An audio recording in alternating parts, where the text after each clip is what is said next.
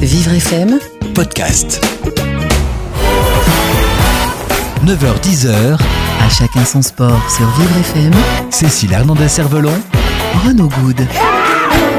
À chacun son sport, bienvenue à tous. Comme tous les samedis matins, on va parler sport et handicap.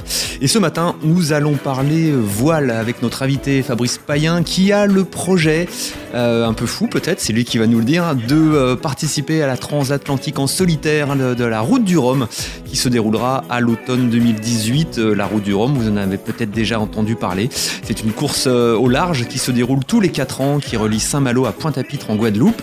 C'est une traversée qui met 7 jours pour les meilleurs et un petit peu plus pour les autres. On va décrypter tout ça, et puis aussi, c'est aussi le moyen de savoir si en France, eh bien, peut-être durant vos vacances d'été qui vont approcher, vous pouvez pratiquer la voile sur votre plage favorite avec tous les clubs éventuels qui peuvent vous proposer cela. Voilà, c'est parti, bienvenue à tous.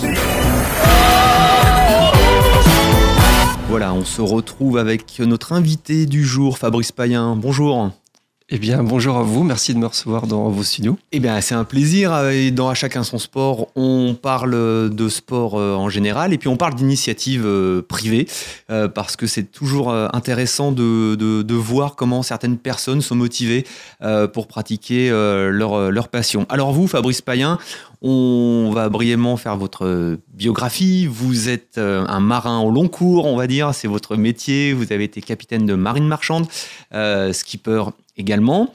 Et puis, il y a 4 ans, vous avez eu un accident de moto qui vous a donc blessé à la jambe droite. Et depuis maintenant quelques mois, vous avez une prothèse. Est-ce que j'ai tout bon ? Alors, on va dire dans les grandes lignes, c'est ça, oui, effectivement. Donc j'étais skipper pendant 20 ans sur les voiliers, sur des très beaux voiliers, des voiliers assez connus dans le milieu de la course au large. Donc skipper, ça veut dire que vous menez le bateau. Exactement, j'étais responsable du bateau dans son programme, on va dire son commandement, et je partais sur des croisières au long cours, on va dire, où je pouvais traverser l'Atlantique avec des gens qui venaient découvrir parfois ce que c'était que la mer et la voile aussi. Donc vous êtes un marin. Voilà. Exactement, c'est votre domaine. C'est mon métier. Donc vous avez un accident de moto qui vous blesse à la jambe droite. Vous avez décidé, il y a quelques mois maintenant, de vous faire amputer de cette jambe droite qui était devenue raide.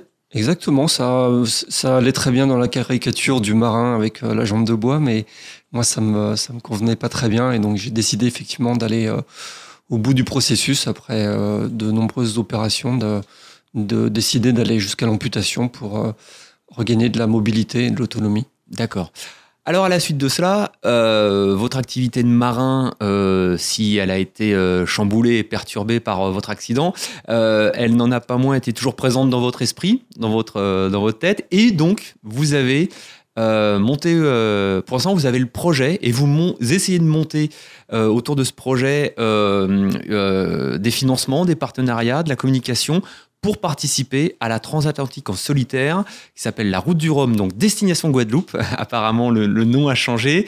C'est une course au large, donc qui se déroule durant de 7 à plus de jours entre Saint-Malo et Pointe-à-Pitre. C'est en solitaire et vous avez décidé d'y participer. Oui, bien sûr, j'ai décidé de relever ce défi. C'est quelque chose que, en tant que Malouin, puisque la course part de Saint-Malo et que je suis de là-bas, c'est toujours quelque chose qu'on a en tête quand on navigue, de se dire que peut-être qu'un jour on participera à cette course. Mais le projet s'est vraiment formulé avec, l'amputation et le fait de retrouver l'autonomie et l'envie de repartir sur des projets, et notamment sur ce projet ambitieux, puisque il s'agit à la fois de traverser l'Atlantique avec une prothèse adaptée, mais aussi de relayer un objet autour du handicap, puisque maintenant je fais partie du club. Alors concrètement, ce projet, qu'est-ce que ça nécessite ? Il y a un bateau à acheter d'une certaine longueur, ça demande un coût. Quel est ce coût ? Sur le plan physique également, tenir une dizaine de jours tout seul à manier un bateau. Enfin, voilà, on n'y connaît rien à la voile, dites-nous tout. Alors, le projet nécessite de mener beaucoup de choses de front. Effectivement, la première des choses, c'est de trouver des financements, des partenaires, mécènes ou sponsors. Combien ça coûte globalement Vous avez besoin de combien pour être prêt à partir au mois de novembre 2018 ? Le budget moyen pour la plupart des coureurs, il est d'environ 300 000 euros. 300 000 euros. Oui, ce qui est pas énorme pour un sport mécanique de cette ampleur, puisque quand même la Route du Rhum, c'est quand même le deuxième événement le plus médiatique après le Vendée Globe. Alors le Vendée Globe Challenge, on va le rappeler, c'est donc une course en solitaire où vous faites le tour du monde sans escale. Les meilleurs mettent un petit peu plus de 3 mois, on va dire, je sais plus combien Armel Leclerc a fait. Oui, c'est ça, oui. Mais c'était un petit peu plus de, ou un petit peu moins de 3 mois, peut-être d'ailleurs. Et après, les autres, ils peuvent mettre jusqu'à 4-5 mois. Et donc ensuite, la Route du Rhum, c'est la traversée de l'Atlantique en solitaire. Donc 300 000 euros, c'est le budget de base. C'est le budget moyen pour la plupart des concurrents, on va dire, dans ma catégorie. Il faut savoir qu'il y a plusieurs classes dans la Route du Rhum, et moi, je choisis la classe où il y a le plus d'amateurs, qu'on appelle la classe Rhum. D'accord. Qui est une classe qui... Donc il y a plusieurs classements dans la course. Oui, il y a cinq classes. Okay. Et la classe qui me concerne, c'est celle où effectivement le plus d'amateurs courent. C'est une classe où on retrouve la plupart des vieux bateaux qui sont, on va dire, un peu moins performants que les plus récents. Voilà. Et donc c'est à la fois un budget, trouver un bateau. Là, on est sur l'achat du bateau que j'ai identifié depuis plusieurs mois. Alors c'est un bateau, pour qu'on se rende compte, de combien de longueur ? Alors c'est un trimaran de 50 pieds, ça fait 15,24 m. 15,24 m de long. Oui, de long. Trimaran, donc ça veut dire 3 coques. 3 coques, il fait quasiment la même taille en largeur. D'accord. C'est presque un carré. Et c'est un bateau qui a déjà couru plusieurs fois la Route du Rhum à 3 reprises, sous différents noms. Et c'est peut-être un des bateaux les plus anciens du circuit. D'accord. Et c'est un bateau multicoque parce qu'il y a moins de gîtes. Le bateau penche moins que sur un monocoque. Et c'est pour ça que j'ai choisi ce support. D'accord. Voilà, après, ça reste un bateau relativement rapide. Le temps de traverser, on va dire, il est entre 15 et 19 jours. La traversée entre 15 et 19 jours. Vous en êtes où de votre projet ? Alors là, à peu près 18 mois du départ. Alors là, on est en train de formaliser l'achat du bateau, qui devrait se faire courant en juin. On a déjà quelques partenaires qui nous suivent, notamment l'association Première de Cordée. D'accord, Première de Cordée, donc une association qu'on a reçue dans À Chacun son sport il y a quelques semaines de cela, qui propose des activités sportives au sein même des hôpitaux, en direction des enfants. D'ailleurs, ils ont fait une superbe journée événement au Stade de France au début du mois de mai. Voilà, et on commence à former une équipe, puisque le nom du projet, c'est Team Vent debout. Donc, c'est pas un projet que l'on fait tout seul, évidemment. Donc, on commence à être un peu plus nombreux dans la team. Pourquoi cette envie de faire la Route du Rhum ? Il y a d'autres compétitions qui sont ouvertes, qui sont peut-être plus simples, qui coûtent peut-être moins d'argent. Pourquoi cette compétition-là ? Alors, pourquoi cette compétition ? D'une part, je vous l'expliquais, je suis malouin. C'est une course qui résonne un petit peu dans mon cœur. Je dirais que la Route du Rhum, c'est peut-être une des rares courses au large où l'accès aux amateurs est aussi facilité. Il faut savoir qu'il y a à peu près un tiers des concurrents qui sont amateurs sur cet événement et qui côtoient les plus grands noms de la voile que le public connaît. Avant votre handicap, vous n'aviez jamais pensé à faire cette course ? Alors, j'avais failli la faire en 98. D'accord, voilà. Il y avait déjà une envie... Il y avait déjà, on va dire, quelques appels de ce côté-là, mais bon, après, j'avais pas du tout de carrière envisagée au niveau de la course au large. J'avais mon métier de skipper et je dirais que le projet prend son sens maintenant avec le handicap. Alors justement, on a l'impression que, c'est pas qu'une impression, il y a forcément un avant et un après par rapport au handicap que l'on peut avoir de manière accidentelle. Cet après, comment vous l'avez vécu ? Et qu'est-ce qui fait que maintenant, vous avez cette sorte de défi personnel ? Alors, au risque de choquer votre auditoire, je dirais que ça a été une véritable libération, l'amputation. Oui. C'est un processus qui a duré 4 ans où j'étais, après l'accident, j'étais avec une jambe raide et donc le quotidien était difficile. J'avais perdu l'aptitude à naviguer auprès de la marine marchande, donc je ne pouvais plus exercer mon métier. Et donc c'était plutôt de la douleur et beaucoup de gêne au quotidien, une estime de soi qui était vraiment pas non plus très très haute. Oui. Et je dirais que l'amputation, ça a été vraiment l'aboutissement d'un processus médical, puisque j'ai quand même tenté des opérations pour retrouver la mobilité, et ça a été plutôt catastrophique. Et du coup, la décision, elle est vraiment... c'était presque une évidence, et ça a été une véritable libération, vraiment. Qu'est-ce qui fait qu'on prend ce type de décision à un moment donné, et pas plus tôt ? Parce que je pense qu'on est fatigué de mois, et moi, c'était quasiment une année d'hôpital... combiné, dont 8 mois d'affilée après l'accident, donc c'est à la fois une fatigue et l'envie de passer à autre chose et je vous cache pas que quand j'ai vu j'avais aucune idée de ce que pouvait être une jambe artificielle à microprocesseur, mais quand j'ai vu ce qui se passait sur internet avec les vidéos, je me suis dit que je passais à côté de quelque chose à mon âge. Et que il fallait que je me donne cette chance de retrouver la mobilité. Là, vous êtes équipé d'une prothèse assez élaborée.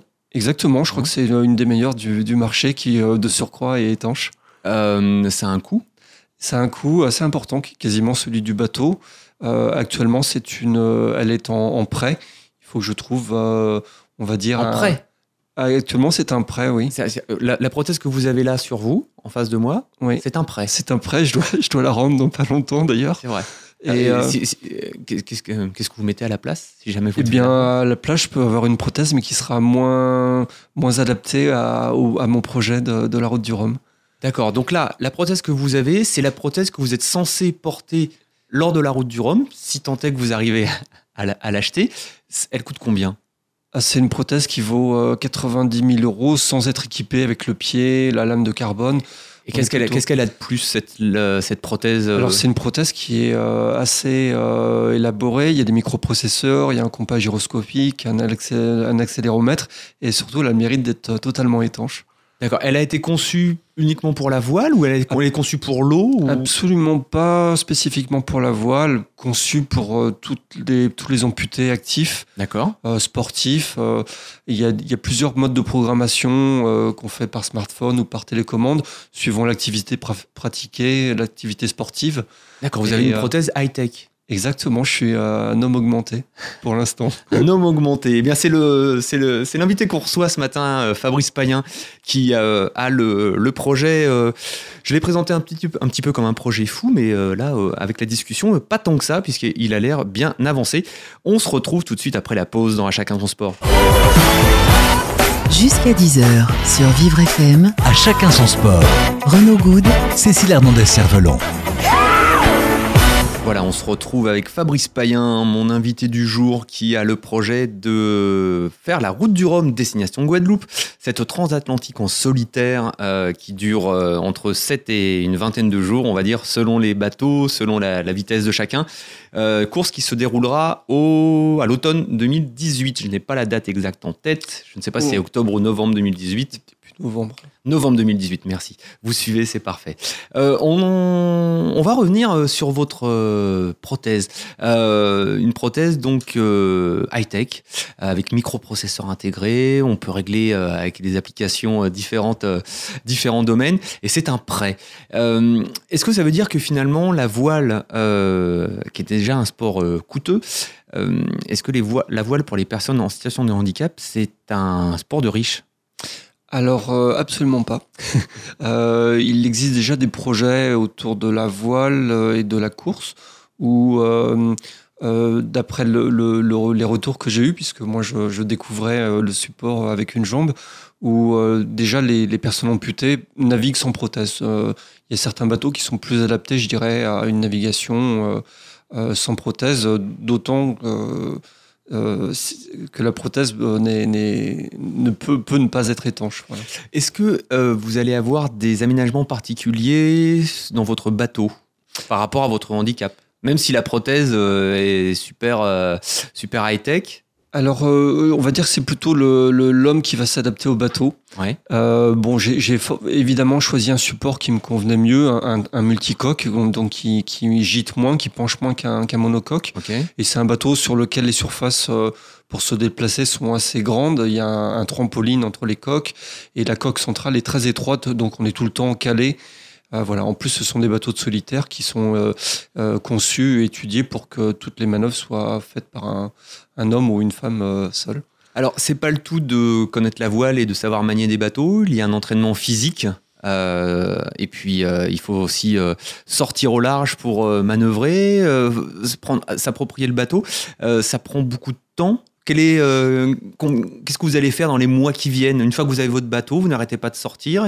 Il faut faire des derniers réglages. Vous faites de la condition physique, de la musculation, du footing. Concernant l'entraînement du bonhomme, on va dire que j'y suis déjà depuis quelques mois, on peut dire quelques années, parce que je pratique la natation toutes les semaines. Je nage 4000 mètres par semaine. D'accord. De toute façon, ça se voit, vous êtes affûté. Hein.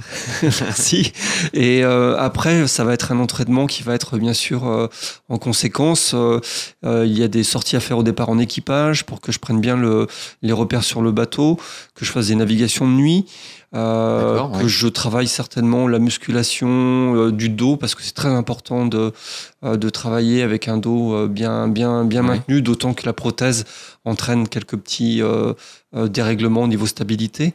Et également, j'ai une qualification à faire en solitaire pour être inscrit à la Route du Rhum. C'est-à-dire que c'est pas le tout de vouloir la faire, cette Route du Rhum, il faut la mériter. Et surtout montrer qu'on peut mener le bateau en solitaire et la qualification de 1000 milles, bon, c'est quoi cette qualification? C'est une qualification obligatoire pour tous les concurrents dès lors qu'ils ont Vous avez un parcours à faire, vous êtes qui est jugé qui est jugé avec l'organisation, la direction de course sur un parcours qui est prévu à l'avance. Et voilà. Elle a lieu quand, cette qualification? Alors, la qualification aura lieu au courant de l'année 2018. J'espère le faire le plus tôt possible au printemps. D'accord. Voilà. Si jamais vous parvenez à prendre le départ, vous serez le premier marin amputé à prendre le départ d'une course à la voile au large. Vous ne serez pas le premier handicapé, puisque Damien Seguin, le champion paralympique en titre, et que la Fondation française des Jeux d'ailleurs, qui nous soutient également, alors lui, là, il lui manque une main, hein, a participé à cette Route du Rhum. D'ailleurs, bon, on y reviendra peut-être. Il a le projet de participer au Vendée Globe, donc la course en solitaire sans escale autour du monde de 2020. C'est important pour vous, en tant que, on va dire, nouvelle personne en situation de handicap, c'est-à-dire depuis 4 ans, de montrer que finalement la vie ne s'arrête pas, que l'on peut encore croire en ses rêves, en ses projets, des projets réalisables? Alors, c'est essentiel, c'est je dirais que c'est l'essence même de ce projet. C'est de montrer que, avec l'aide de la technologie également, parce que ça a évolué très rapidement ces dernières années. La jambe que j'ai, elle n'existait pas il y a 3 ans. C'est de montrer que effectivement le handicap n'est pas une impasse et de relayer le fait que on peut retrouver sa place dans le milieu professionnel, puisque c'est quand même ce que j'ai à cœur également, c'est de retrouver mon activité, puisque j'ai perdu l'aptitude à naviguer officiellement pour la marine marchande. C'est de montrer que appareillé, on peut maintenir son activité professionnelle. Ça veut dire que avant l'amputation, de par votre handicap, donc votre jambe raide, vous n'avez plus été jugé apte à pratiquer votre métier. Exactement. Le fait maintenant d'avoir un appareillage, vous allez pouvoir redemander cette qualification pour pratiquer votre métier. Comment ça va se passer? Ça, c'est intéressant. Eh bien, écoutez, dans la réglementation sur l'aptitude, ça existe en filigrane, le fait de pouvoir retrouver l'aptitude en étant appareillé. Ouais. Et moi, j'aurai à cœur de revenir vers la marine marchande pour faire évoluer peut-être le regard. À la date d'aujourd'hui, la marine marchande ne veut pas entendre parler de votre cas, ou ça progresse, ou vous êtes en cours de négociation ou de... Là, pour l'instant, je ne suis pas revenu vers eux, puisque moi, j'avais été déclaré inapte et je dirais que j'en avais pris mon parti avant l'amputation. Et vu la mobilité et l'autonomie que j'ai retrouvée, je me sens tout à fait capable de commander un bateau et de reprendre une activité professionnelle. Avant votre accident de moto il y a 4 ans, est-ce que le handicap, c'est quelque chose qui vous parlait ? Est-ce que le handisport, c'est quelque chose qui vous parlait ? Ou finalement, c'est votre situation qui vous a fait découvrir ou peut-être un peu plus ouvrir les yeux sur la situation de certaines personnes ? Alors, je dirais que je n'étais pas complètement aveugle face au handisport, puisque sur les bateaux que je commandais, j'ai eu à plusieurs reprises des personnes qui étaient en situation de handicap et qui m'impressionnaient véritablement dans la façon de gérer, je dirais, la contrainte. C'est-à-dire sur les bateaux, quand vous étiez valide, que vous meniez, il y avait des personnes en situation de handicap qui aidaient à la manœuvre sur le bateau. Qui étaient équipiers à part entière. Et c'était ça, exactement, qui remplissaient leur poste et qui le faisaient en gérant leurs contraintes. On a l'impression quand même que ce sport mécanique, qui s'en est un, on a l'impression tout de même que ça demande tellement d'attention, tellement de physique, que en ayant un handicap, c'est pratiquement impossible. Qu'est-ce que vous pourriez dire à un auditeur qui en ce moment écoute l'émission et qui se dit mais tiens moi cet été j'aimerais bien découvrir la voile et j'ai l'impression pourtant que c'est totalement impossible? Alors moi je dirais qu'il y a de plus en plus d'efforts au niveau de la Fédération française de voile et de l'association Handi Voile de promouvoir cette activité pour les personnes en situation de handicap. Il faut savoir qu'il y a de nombreux supports qui existent pour naviguer. Certains supports sont plus adaptés à certains types de handicap et voilà, je pense qu'il faut se rapprocher des différents clubs qui offre ces possibilités, mais je dirais que la voile est envisageable pour la plupart des situations de handicap. Et on dit même souvent que je pense au team Jolokia, dont vous avez peut-être déjà parlé, qui regroupe des handis et des valides sur des programmes de course. D'accord. Eux, ils se sont aperçus que le meilleur barreur dans l'équipe, dans l'équipage, c'était la personne non-voyante, parce que elle avait développé, je dirais, des aptitudes à ressentir le bateau et à barrer mieux que les autres. On en avait parlé il y a quelques mois dans À Chacun son sport des possibilités de pratique. Ce qu'il faut savoir, c'est que si vous vous rendez cet été au bord de la mer, il y a beaucoup de clubs de voile déjà qui proposent des cours pour tout public quand vous êtes valide, et puis les écoles françaises de voile proposent également des cours pour les personnes en situation de handicap, pour les jeunes notamment, mais même les moins jeunes. Vous avez également des clubs de voile locaux qui proposent des activités. Vous avez lu UCPA également, cet organisme qui vous permet de partir un peu partout en France et dans le monde, dans différentes activités sportives, qui propose également ces activités. Et puis, les comités régionaux handisport qui également proposent toutes sortes d'activités. Il ne faut pas hésiter à se rapprocher soit des clubs de voile, soit de la Fédération française handisport ou des comités régionaux. Vous trouvez tout ça sur Internet, c'est très facile. Comment votre entourage proche vit votre rêve un petit peu fou? Vous vous sentez soutenu ou il a fallu convaincre? Alors, je dirais qu'il a fallu convaincre parce que c'est vrai que ça peut inquiéter un petit peu l'entourage direct de vouloir mener à bien ce projet. Après, vous parlez de projet fou, je dirais que c'est plutôt un projet ambitieux qui se prépare à l'avance et voilà. Et effectivement, c'est une contrainte supplémentaire que d'avoir une prothèse, mais ça, je dirais que ça oblige à plus d'anticipation et plus de mesures dans le maniement du bateau et dans l'approche des éléments. Oui, parce qu'on va quand même répéter handicapé ou pas handicapé, ce qu'il faut savoir, c'est que mener un bateau tout seul durant une vingtaine de jours, ça veut dire très peu de sommeil, des tranches de sommeil peut-être de 10 à 20 minutes.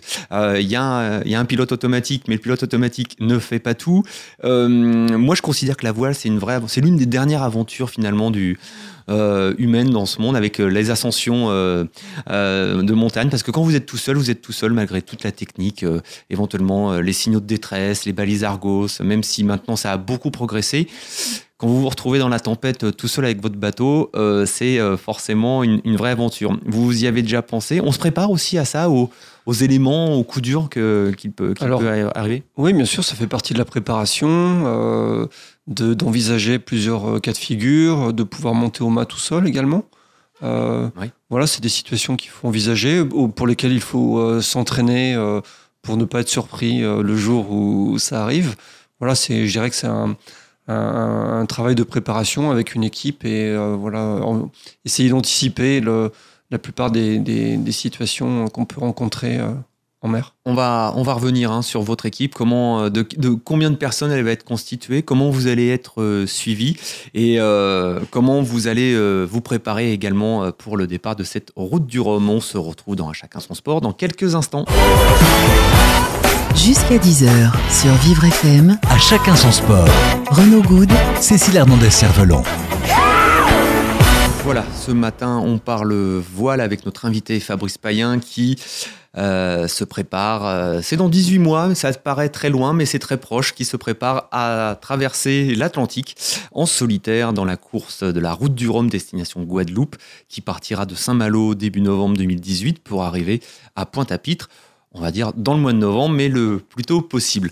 Fabrice Payen, vous nous disiez que c'est un budget de 300 000 €. Vous avez déjà quasiment acquis le bateau.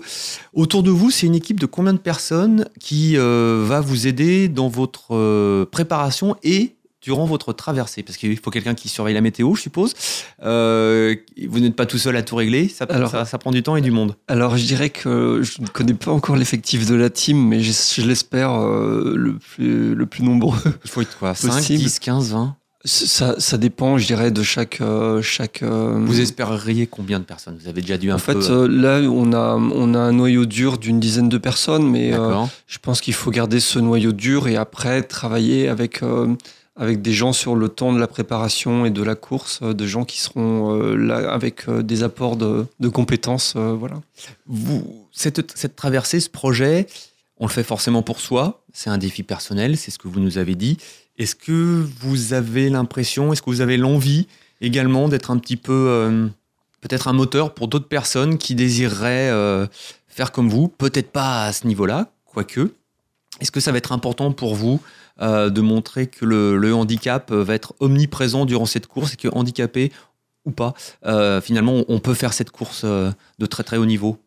Ben, je crois que c'est effectivement, je fais cette course aussi pour moi, mais je dirais que le moteur essentiel, c'est quand même de relayer un message autour du handicap.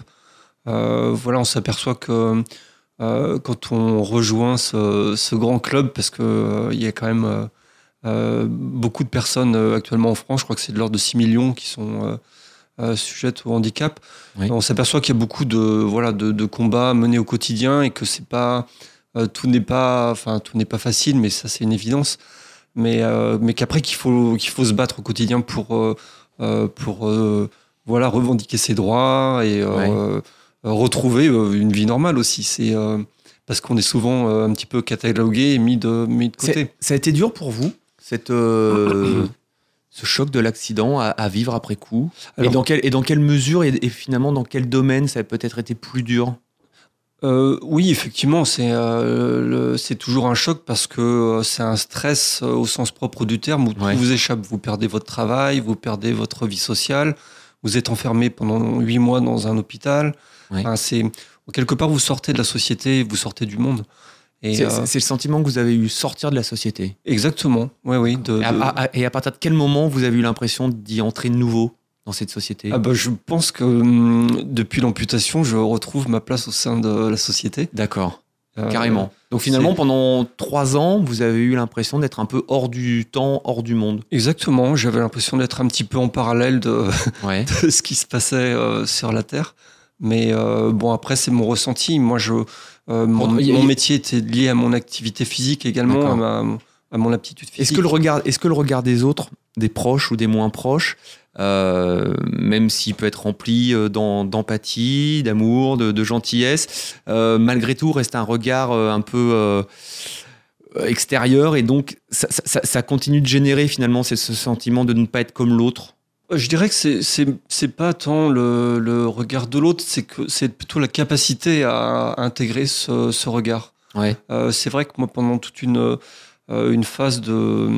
avant l'amputation, je vivais pas bien ma nouvelle image en fait. Le fait de marcher en boitant, avec de marcher en boitant. Enfin voilà, je j'étais pas en accord avec cette nouvelle identité du tout. Et j'ai décidé peut-être de prendre les choses en main en allant jusqu'au bout et en décidant d'aller jusqu'à l'amputation. Et du coup, je me suis réapproprié le handicap et je dirais presque que j'en suis fier maintenant parce que. Ouais. Voilà, j'ai passé une étape et je dirais pas que je l'ai surmonté, mais j'ai fait avec. On fait jamais contre le handicap, mais toujours avec.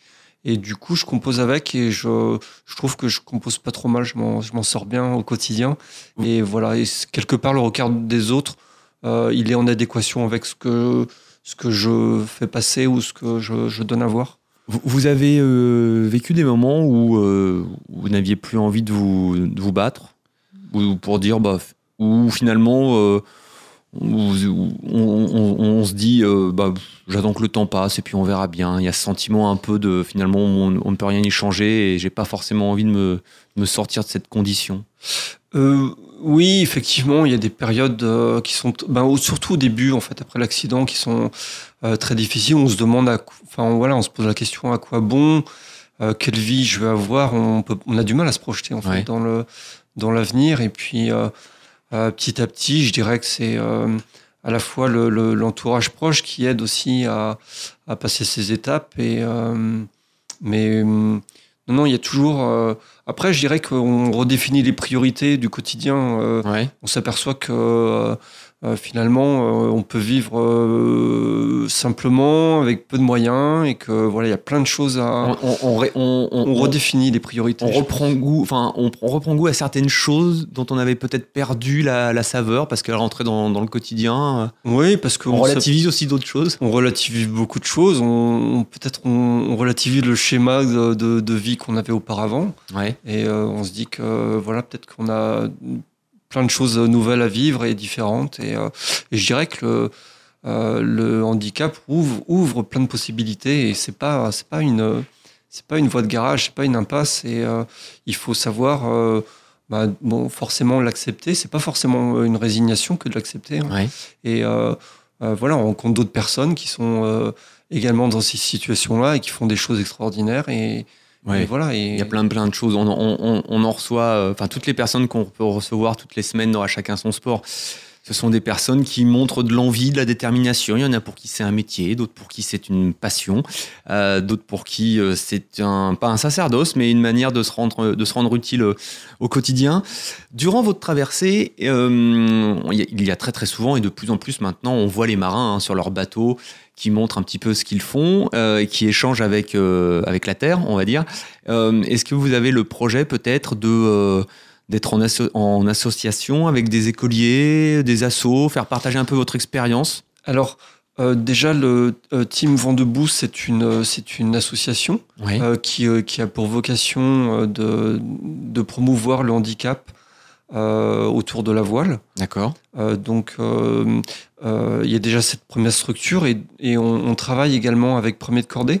On a décidé de travailler en commun sur ce projet puisque quelque part, je suis l'exemplification même d'un des objets de l'association de Première de Cordée qui est de sensibiliser au handicap en entreprise. Donc, moi, quelque part, je retrouve ma fonction de marin à travers ce projet-là.